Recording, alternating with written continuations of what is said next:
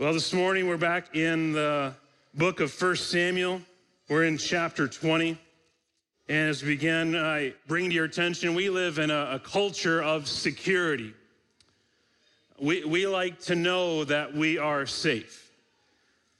I don't know if you know this, Americans will spend billions of dollars this year in the matter of security. Uh, in fact, in, in home security, it's estimated that Americans will spend around $20 billion this year just in home security. Security cameras, alarms, 24 hour monitoring, uh, making sure every point and entry in your home is secured. We also spend millions and billions of dollars in IT security, also known as cybersecurity.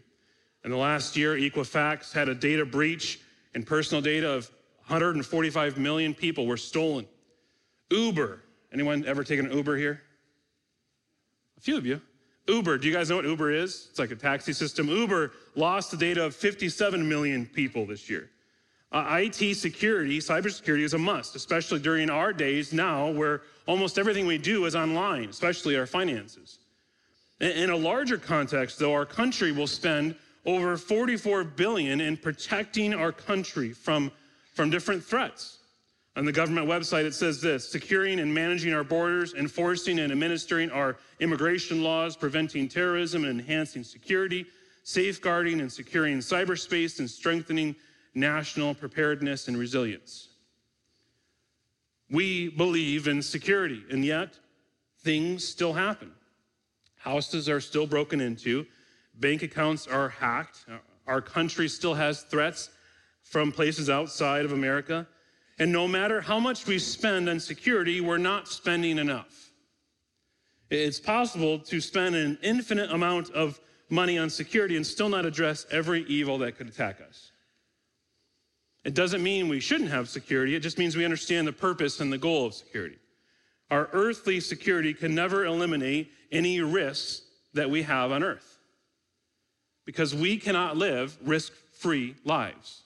It's impossible. Impossible to live risk free lives. Only God has a risk free life.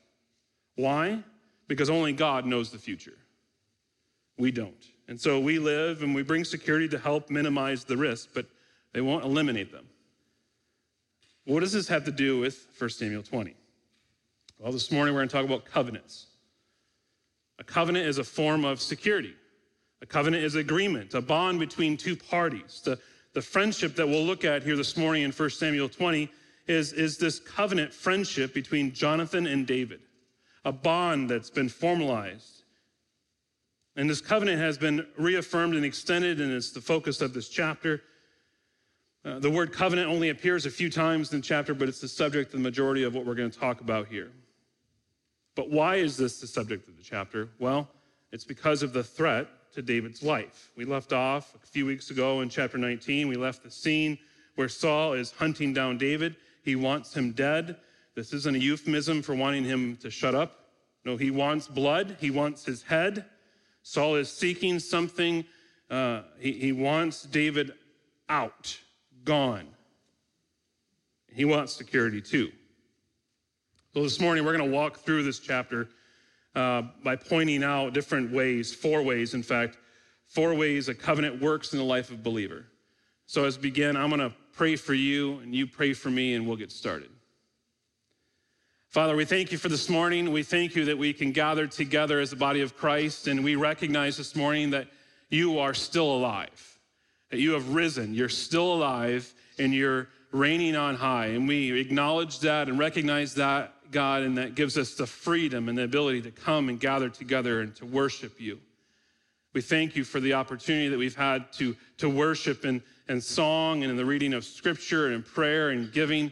And now, God, our opportunity to worship you through the preaching of your word. And we ask that you would be with your people, that you would guide them and lead them and teach them this morning, that you would make uh, things aware to them that they've never seen or understood before, or reapply things they already know you would be their teacher this morning. May you do this work and use me for your service. For we ask it all in Jesus' name. Amen. The first thing a covenant gives, a covenant gives help when in fear. A covenant gives help when in fear. So we start here at the beginning of 1 Samuel 20. Then David fled from Naioth in Ramah and came and said before Jonathan, What have I done? What is my guilt? And what is my sin before your father that he seeks my life? And he said to him, Far from it. You shall not die. Behold, my father does nothing either great or small without disclosing it to me. And why should my father hide this from me? It is not so. But David vowed again, saying, Your father knows well that I have found favor in your eyes, and he thinks do not let Jonathan know this, lest he be grieved. But truly, as the Lord lives and as your soul lives, there is a step between me and death. The chapter begins with David's questions to Jonathan. This is David's first recorded words to Jonathan, although I'm sure there was much conversation that's not recorded. And David questions uh, this the situation to Jonathan and begins with humility. He asks the question, What have I done? What is my guilt? And what is my sin before your father that he seeks my life? David begins by showing the maturity of a firm believer in God. He, he seeks answers with humility. If David could discover the problem, then perhaps he could go about to address the problem. And I wonder just briefly how many of our struggles on earth could be minimized if we showed the same level of humility that David shows here.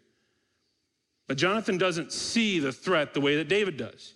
The last thing Jonathan remembers is the commitment that his father Saul gave in chapter 19, verse 6, where Saul swears that he will not pursue David to have him killed. And as we saw a few weeks ago, Saul is not a man of his word and does, in fact, try to have David killed. But Jonathan didn't see it. He doesn't understand the fear that David is experiencing. David believes that Saul is, is getting close to him, that he's a dead man. And he's right. But Jonathan needs to see it. David feared Saul. Could you blame him? Saul was king, and three times Saul tried to throw a spear to kill David. Twice, Saul tried to send David on a, a, dangerous mission that the Philistines would kill him then. Three times, he had enlisted his servants in various plots to do away with David. It seems that David had every right to be fearful for his life in the hands of Saul, and many feel that David had every right, but, but are we honoring God when we act out of this constant fear? Paul reminds the, the Roman believers, saying, Whatever does not proceed from faith is sin. Is God honored by us only acting out of fear? No. We live in faith, we act in faith, and that God is the one that will bring about the resolution. But here's David in the midst of his life being threatened. And Jonathan then understanding, trying to understand what the situation was and how he'll act. And, and, and what will happen here is a covenant will be established between the two of them. Verse 4 Then Jonathan said to David, Whatever you say, I will do for you. David said to Jonathan, Behold, tomorrow is the new moon, and I should not fail to sit at table with the king. But let me go, that I may hide myself in the field till the third day at evening. If your father misses me at all, then say, David earnestly asked leave of me to run to Bethlehem, his city, for there is a yearly sacrifice there for all the clan. If he says, Good, it will be well with your servant. But if he's angry, then know that harm is determined by him. So David here hatches a plan. Uh, the new moon celebrations would begin tomorrow, and David would send Jonathan on a mission to show him, to un- unveil for him the hostility that Saul has towards David. The new moon was a religious ceremony on the night of each new moon. You can read more about it uh, in your spare time through Numbers 28. It was expected, though, during this celebration that each member of the royal court would, would attend this meal. Even though there's this, this threat against David by Saul, he would still be expected to be there. He's a, the Israelite champion, he's uh, the head of his military, he's the son in law. He, he was supposed to be there. But David wouldn't go. No, he hides himself in the field. And then David concocts this lie for Jonathan to share with his father. And now, just because this lie is in the Bible doesn't mean it's okay. Just make note of that. He's not saying lying is okay. I hope you know that. David would later regret this action. David needs to know, from his vantage point, he needs Jonathan to know that Saul is a threat.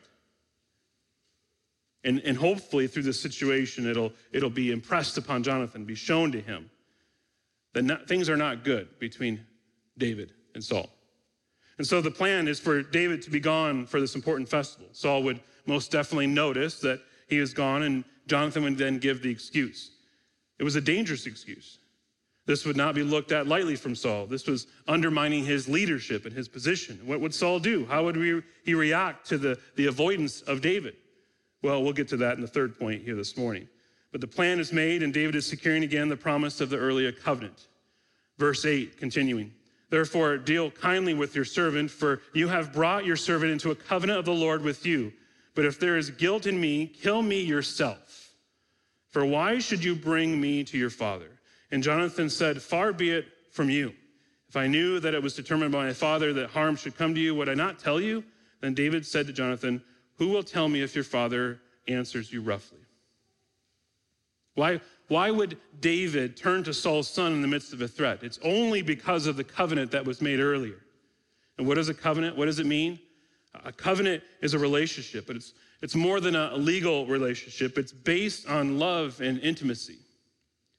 Now, I realize when I say words like intimacy, I'm losing half of you men who are checking out at this point. It's not a bad word, so stick with me, men, all right? Intimacy is not bad. A covenant is a relationship that is more loving and more intimate than merely a legal relationship, and yet more binding and enduring and accountable than merely a personal relationship. A covenant is a stunning blend of law and love. It's, it's stunning because it's a personal relationship made more loving and intimate because it's legal, though voluntarily and in mutual and binding promises and vows to be loving and to be faithful no matter what the circumstances. That's a covenant. And the word used here to describe this covenant is the Old Testament word hesed. We, we saw that word when we studied the book of Ruth and her relationship to Naomi. Hesed. What does it mean? It means to show faithful love. It's seen almost 250 times just in the Old Testament. It can be translated steadfast love or loving kindness. And it carries the idea of love and compassion and affection, but often with the addition of loyalty and reliability and faithfulness. Hesed is not merely love, but loyal love. Not merely kindness, but dependable kindness. Not merely affection, but affection that is com- commitment attached to it. And so when David approaches Jonathan in verse 8, he's appealing him to, to treat him with this de- devoted love, this hesed. It's, it's a covenant love, it's, it's bringing security. And the order is this love gives itself in covenant and then gladly promises a devoted, loyal love in that covenant. And the covenant partner then rests in the security of that promise and then can appeal to it, as David does here. And then through this, friends, a covenant brings security something that we long for in this world. We love to be secure, to be safe, so much so that we're willing to give so much to get that security. And in David's disintegrating world, there is yet one space of sanity, one refuge still intact for him. It's Jonathan. There was a covenant, and, and there David could find security. David could find faithfulness. And he finds his security in this friendship. This is a necessity for the Christian life. I'm afraid that some of you won't make it in the Christian life simply because you have isolated yourself from other Christians in friendship. I preached an entire sermon last summer on the subject of friendship from the book of Proverbs and encourage you to go listen to it. But ultimately, we learn about friendship through the, through the Trinity, through the Godhead. God can be understood through friendship. God is friendship. The, the Christian God, the biblical God, is a friendship. Father, Son, Holy Spirit, knowing and loving one another from all eternity. And He made us in His image, meaning we need friendship. But we turn from Him. You, you know what happens when you've been betrayed by a friend on earth, right? What happens then after betrayal, the friend turns away from you, they leave. But here's Jesus, the perfect friend. He is the beautiful picture of true friendship. He doesn't leave, he stays. He doesn't run, no, he takes our place. He is the perfect friend who is faithful and truthful and loving and forgiving. He is the perfect friend that takes our wounds upon himself. Instead of inflicting them on us, he takes them for us. And you see, as a Christian, he's, he's in a covenant with us, with his children. He won't forsake us, he won't leave us, he'll be there. And the song is right. What a wonderful friend we have in Jesus. On the cross, he lost his friendship with God so we could have friendship with God. Jesus Christ on that tree experienced what we should have experienced. He is the perfect friend. He let us in. He is the ultimate friend. Because of Christ, we have the privilege to have friends here on earth. Because of the gospel, we can experience real and good and lasting friendships here on earth. One of the things that I love about the local church is that I can be friends with many people that I would not normally be friends with. I have friends in this congregation that are nothing like me in any human way.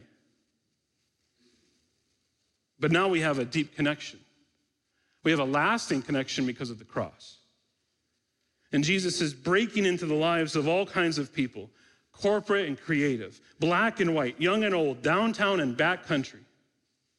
And suddenly, people who, who would have never given the time of day to someone else, you now have fellowship with on a weekly basis. People who come from drastically different backgrounds now hold the strongest bond because of their love for the Savior who saved them. Friends, this is what a church is. This is one of the main reasons why you join a church, not just attend. As a Christian, you commit to other believers, you covenant with them. You should know that for those of you that are members, but we have a, a church covenant that everyone sits down and reads and agrees to when they join our church. It's, it's rather simple, but it's incredibly beautiful.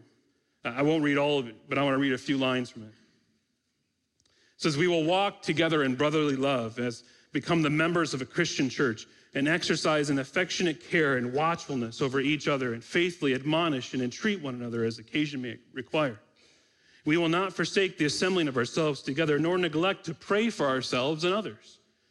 We will rejoice at each other's happiness and endeavor with tenderness and sympathy to bear each other's burdens and sorrows. We will work together for the continuance of a faithful evangelical ministry in this church as we sustain its worship and ordinances and discipline and doctrines.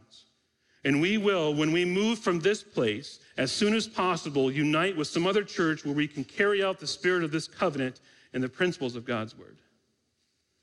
See, friends, some of you are missing out of the blessings that come from coveting together as a church family.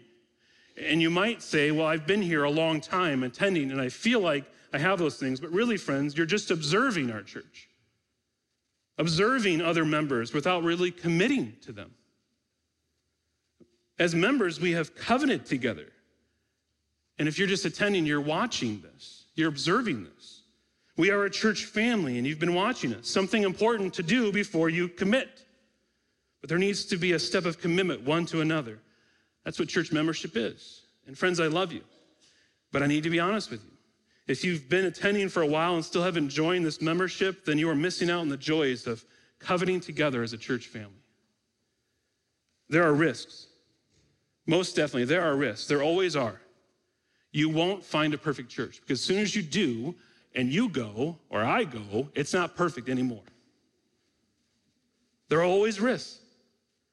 But as a church family, we, we covet together and we hold each other accountable. We pray for each other. We love each other. We walk with each other. We don't give up on one another. We hold each other up. This is what families do, right? This is what your families do. I, have seen and heard it. I've, I've heard the, the testimonies of what you do in your families. And I pray that this be an encouragement to you. And I know as, as an elder board, we've been talking about this and praying about this. How can we encourage people to join with us, to covenant together with us. And we'd love to talk more about it. The Lord's laid upon your heart to do so. So, this is all my first point. What time is it? All right, we're going to keep moving. First one a covenant doesn't only give help in fear, but secondly, a covenant gives hope when in difficulty. A covenant gives hope when in difficulty. Verse 11, and Jonathan said to David, Come, let us go out into the field. So they both went out into the field. And Jonathan said to David, The Lord, the God of Israel, be witness. When I have sounded out my father about this time tomorrow or the third day, behold, if he is well pleased toward David, shall I not then send and disclose it to you? But should it please my father to do you harm, the Lord do so to Jonathan and more also, if I do not disclose it to you and send you away, that you may go in safety. May the Lord be with you as he has been with my father. So the earlier conversation must have been inside somewhere because they now step out out into the field to be more discreet. Now the conversation shifts from David's fear of security now to Jonathan's fear of security. Jonathan feared the one who was afraid. He understood that the day was coming when the one despised, the one David, would be king. And Jonathan understood that the matter at hand wasn't just about David, but about the nation. This was much bigger than Saul. And for the plan, Jonathan would do exactly what David asked him to do. He commits to follow through. His word is his bond. But Jonathan's commitment to David is this in this plan is, is simply astonishing. Did you, did you catch it there in verse 13? May the Lord be with you as he has been with my father. Jonathan again recognizes and affirms that David is the anointed, the one who will assume the throne. His words are implicit. David will be king, God's king. And Jonathan seems to maybe understand the future better than David does at this point. And Jonathan knows what happens when the dynasty is transitioned. Verse 14 If I am still alive, show me the steadfast love of the Lord that I may not die, and do not cut off your steadfast love from my house forever, when the Lord cuts off every one of the enemies of David from the face of the earth. And Jonathan made a covenant with the house of David, saying, May the Lord take vengeance on David's enemies. And Jonathan made David swear again by his love for him, for he loved him as he loved his own soul. See, Jonathan is, is formally committing himself to David as, as soon to be his king. And one simply doesn't do what Jonathan is doing here. You don't hand over your place to your rival, the, the promise, and then promise to protect him. This is, not, this is not what you do. Especially when your place, as Jonathan, is to be the crown king. He is the crown prince now. If, if Jonathan were normal, he would have removed David. He would kill David. He would turn David over to Saul for his death. In fact, this is what makes Saul so angry later in the chapter. Jonathan's covenant commitment to David flies smack in the face of all the political sense here. It's, it's as if you are on track to inherit the business from your father. You have been groomed for this, you have worked and been trained for this your whole life. It's who you are, it's the company name, it's your name, and it's going to be yours someday. And then you realize someone else is better qualified for it. And so you hand it over to them. You don't sell it to them for a sizable fortune. No, you sign it over to them. You give them the keys to the company, all of it, lock, stock, barrel. And you hope that you can have a position in the company someday. You hope that you might have enough money to feed your family. You see, this is financial suicide, what Jonathan's doing. And this is from the world's perspective. It's just plain stupid. Not good financial sense here. It makes no sense. What is Jonathan doing? Well, Jonathan knows something. He knows something about David.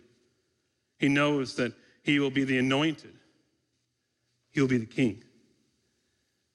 And, Jonathan's fears have risen to the surface. Why would Jonathan have anything to fear? Well, we have to look back into, church, into the Bible history. When a new regime or new dynasty came to power, the name of the game was Purge. You don't have to go very far into the pages of Scripture to see evidence of this. You can read about it in 1 Kings 15 and 1 Kings 16 or 2 Kings 10. Those passages describe what happens when the old regime was removed. It was uh, conventional political policy. Everybody knew it, everybody believed it, and everybody practiced it. You wiped them out. Almost everybody believed it, though. David wouldn't do it he would preserve the crown prince's family because he makes a covenant with Jonathan. Culture and politics preached otherwise, but a covenant conquered culture here. Both Jonathan and David make unusual covenants, and in so doing, trample the human standards that are set up. And the covenant becomes the way in which they receive the hope in the midst of difficulty. Well, now, how will this plan work? Jonathan rehashes it again in verse 18. Then Jonathan said to him, Tomorrow is a new moon, and you will be missed because your seat will be empty. On the third day, go down quickly to the place where you hid yourself when the matter was in hand, and remain beside the stone heap. And I will shoot three arrows to the side of it, as though I shot at a mark. And behold, I will send the boy, saying, Go find the arrows. If I say to the boy, Look, the arrows are on the side, this side of you, take them, then you are to come. For as the Lord lives, it is safe for you, and there is no danger. But if I say to the youth, Look, the arrows are beyond you, then go, for the Lord has sent you away. And as for the matter of which you and I have spoken, behold, the Lord is between you and me forever. Now, I realize that today we're not embroiled in, in the dynasty of a kingship. There are no big transitions to think through in a culture. There is most definitely opportunities to follow through with covenants.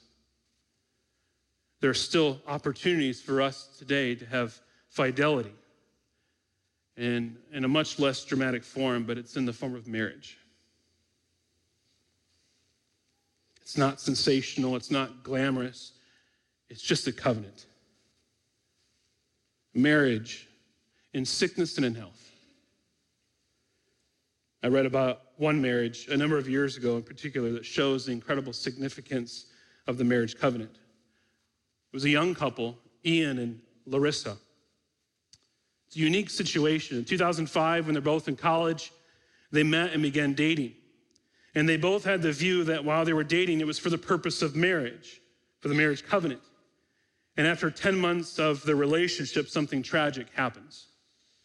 On the way to work one morning near Pittsburgh, Ian was in a very traumatic car accident.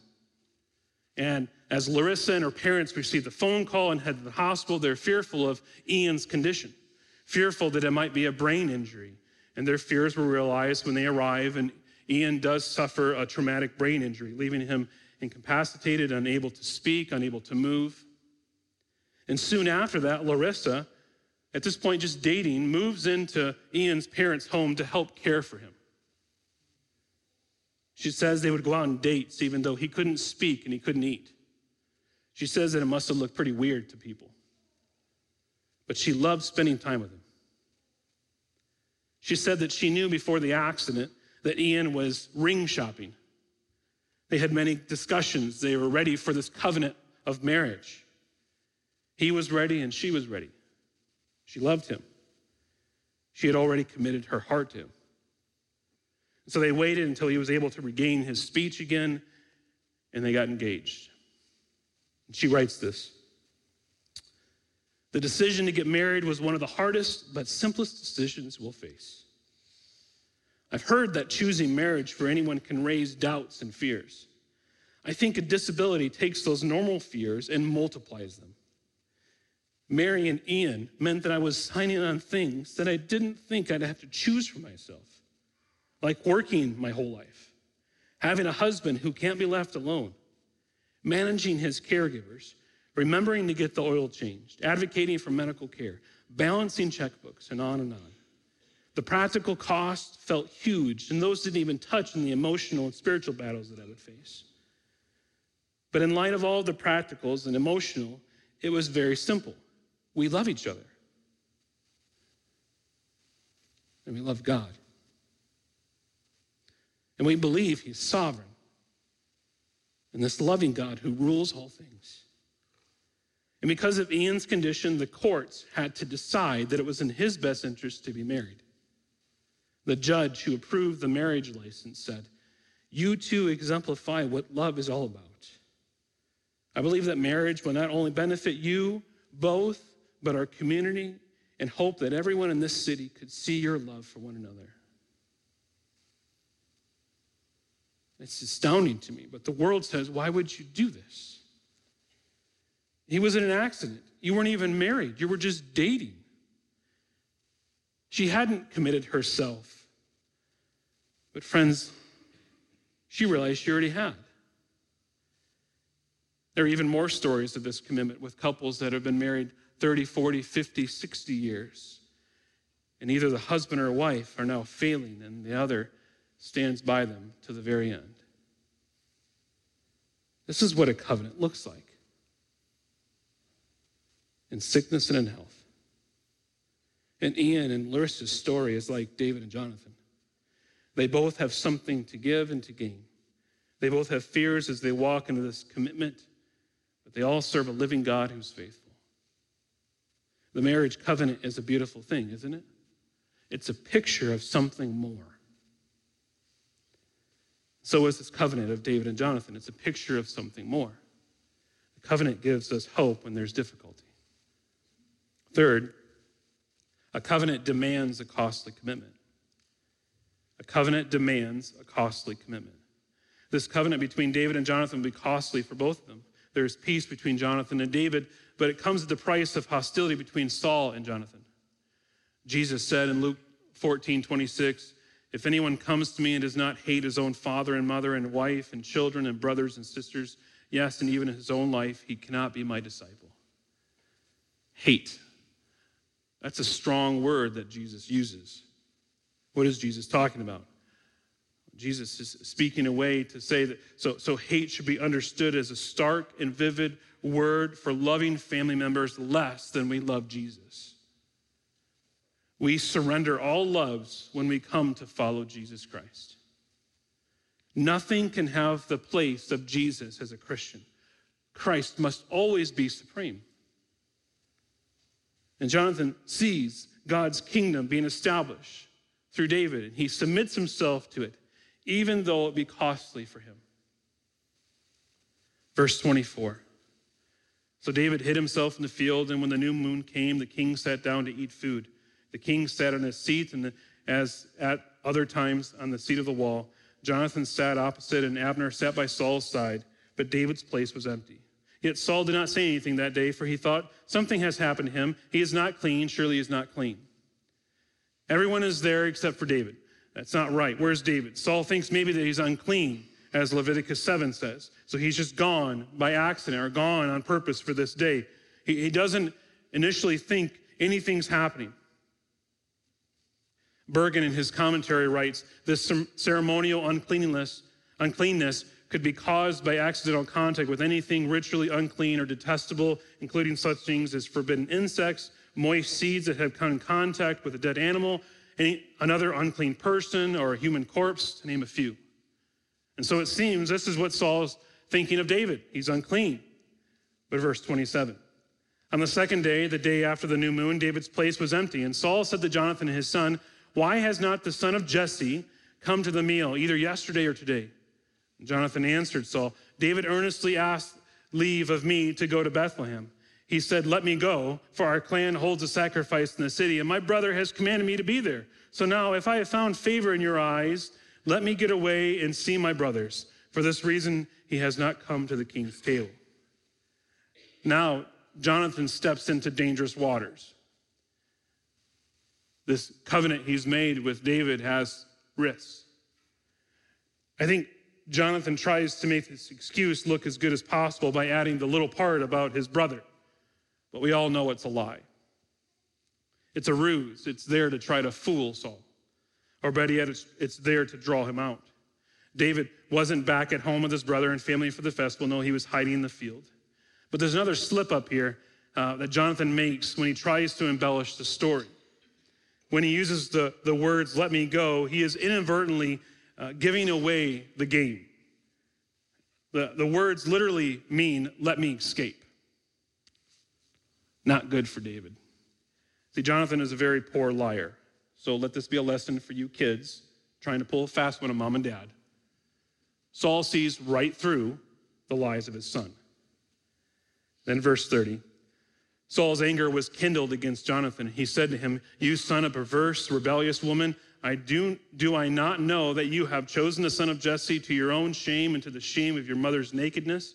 For as long as the son of Jesse lives on earth, neither you nor your kingdom shall be established. Therefore, send and bring him to me, for he shall surely die.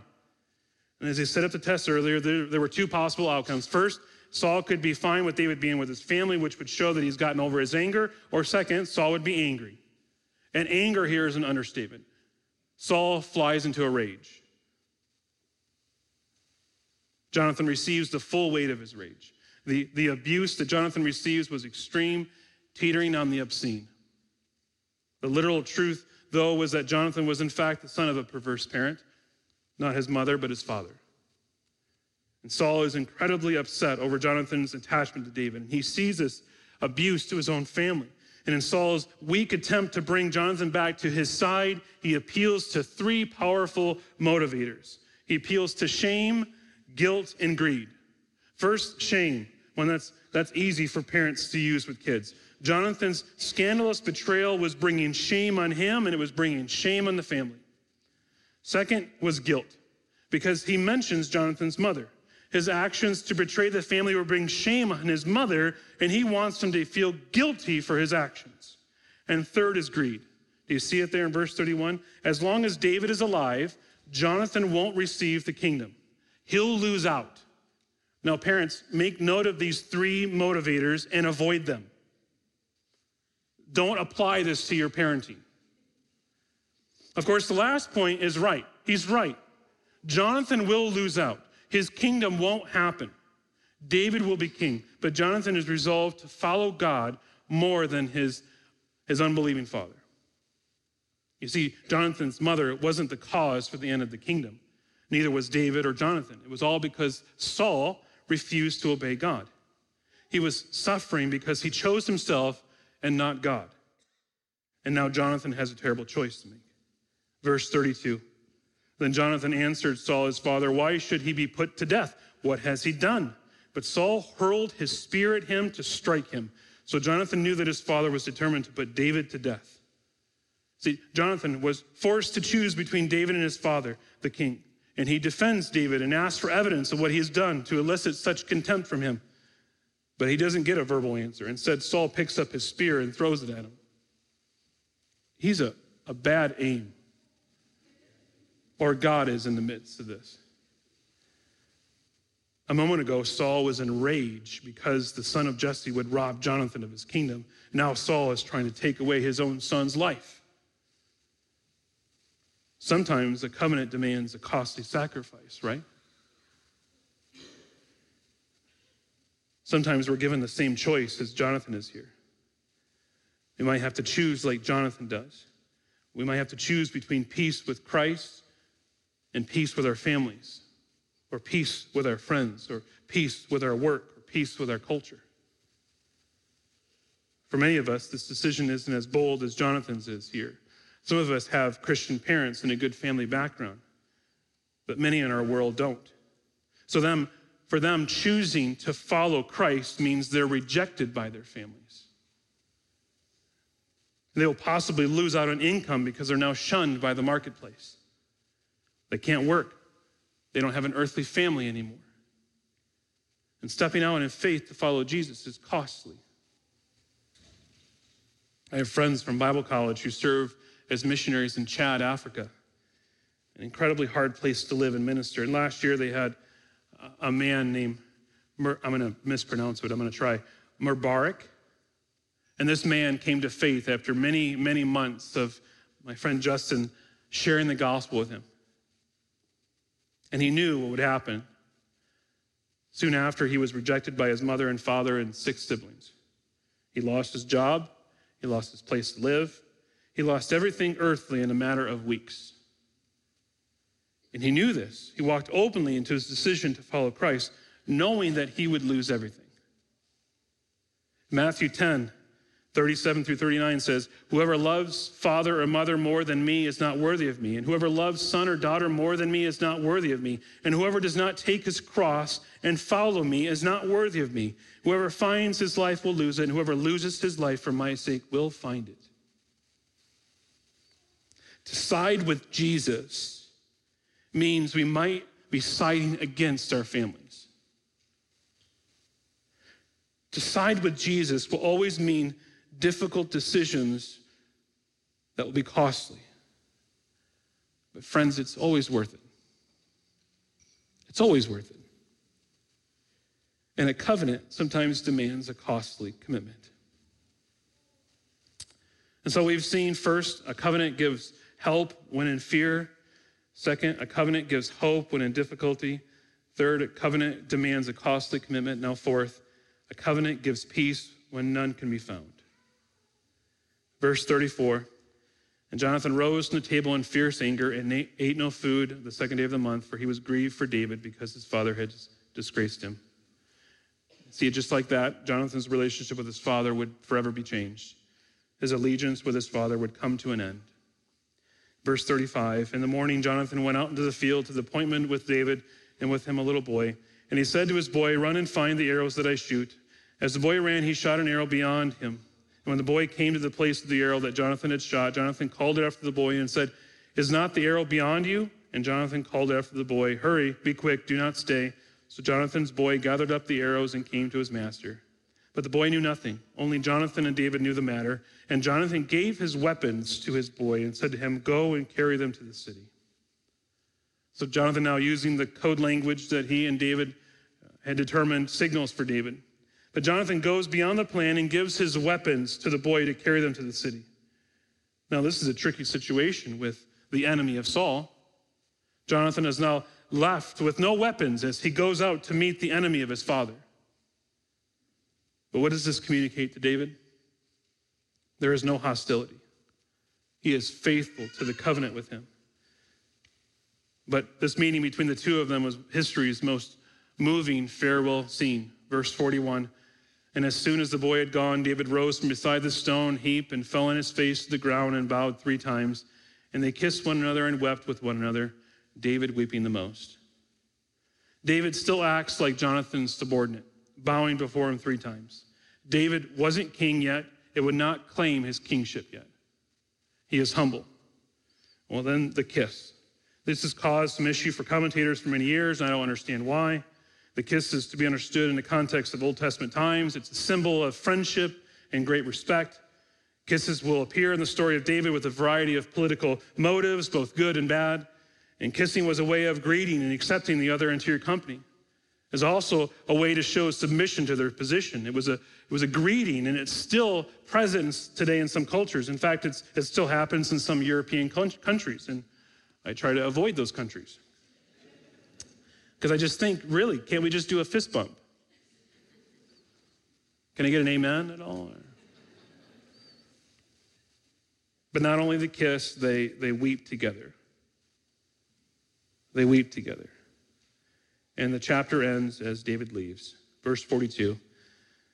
Then Jonathan said to David, Go in peace, because we have sworn, both of us, in the name of the Lord, saying, The Lord shall be between me and you, and between my offspring and your offspring forever. And he rose and departed, and Jonathan went into the city. Friends, I, I know something about you. I know that you live in David's world right now. Sometimes your world is a world of danger.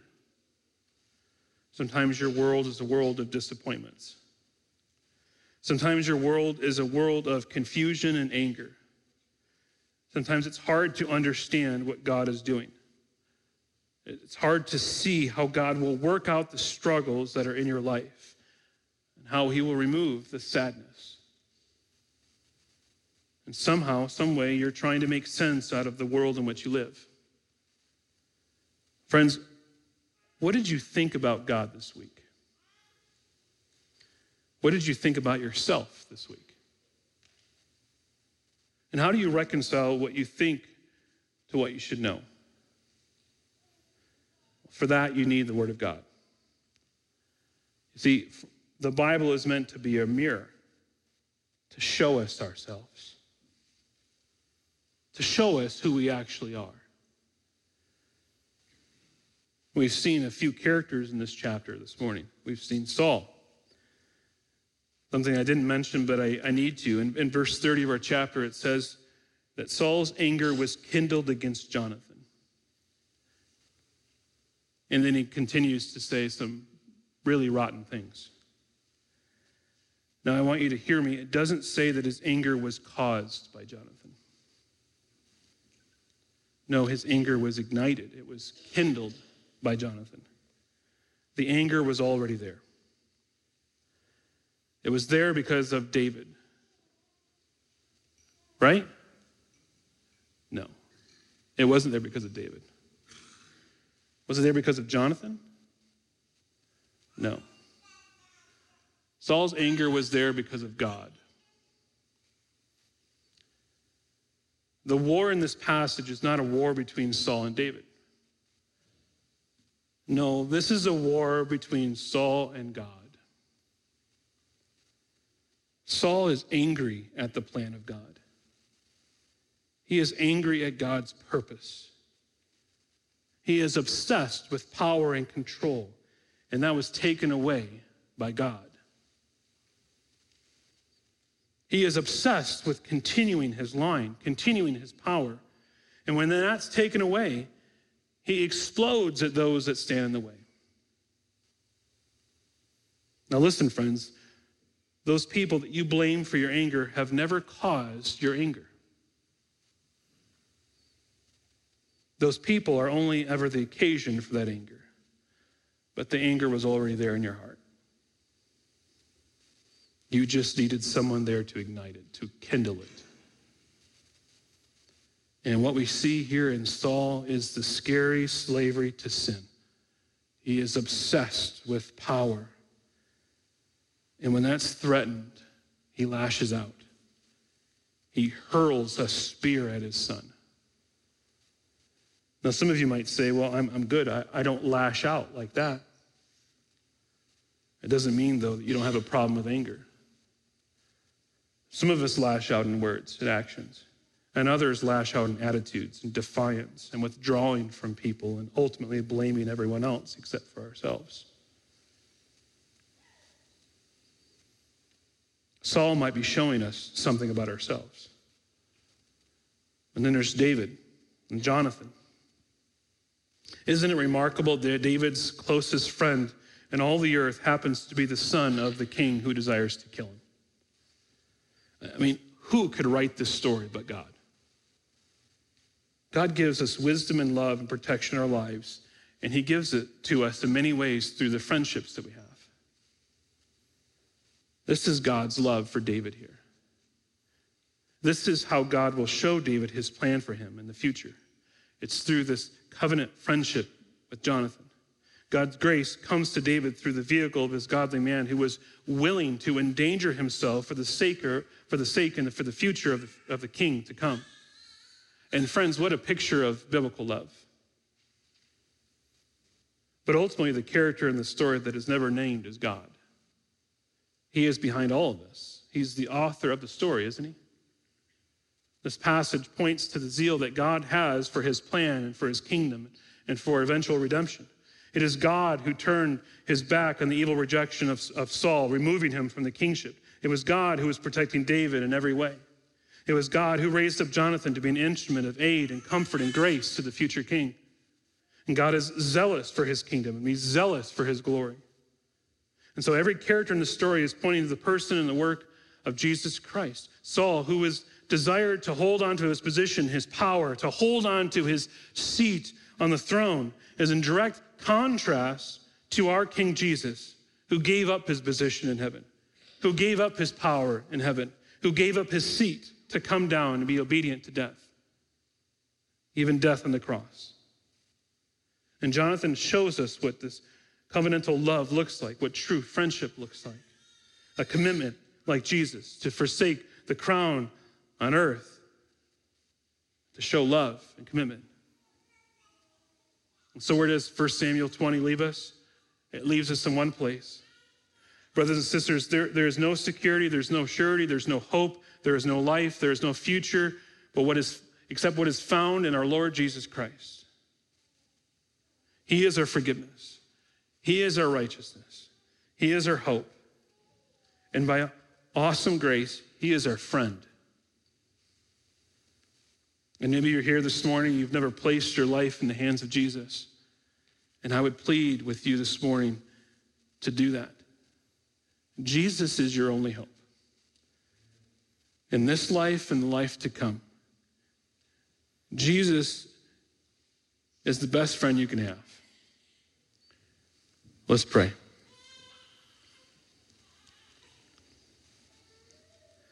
Father, we thank you for this morning. Father, we thank you for giving us this radical, cosmic act of friendship. Jesus Christ, as he came and died on the cross, and he so radically befriends us that we can become the friends that we need to be. We can follow through and commit to one another. And because of Jesus, because of what he has done for us on the cross, we can know today that we will spend eternity with you, Father. Help us to live in light of that truth as we leave this place. Help us to share this glorious gospel with all that we come in contact with, Father. And now to him who's able to keep you from stumbling and present you blameless before the presence of his glory with great joy. To the only God, our Savior, through Jesus Christ our Lord, be glory, majesty, dominion, and authority before all time and now and forever. Amen.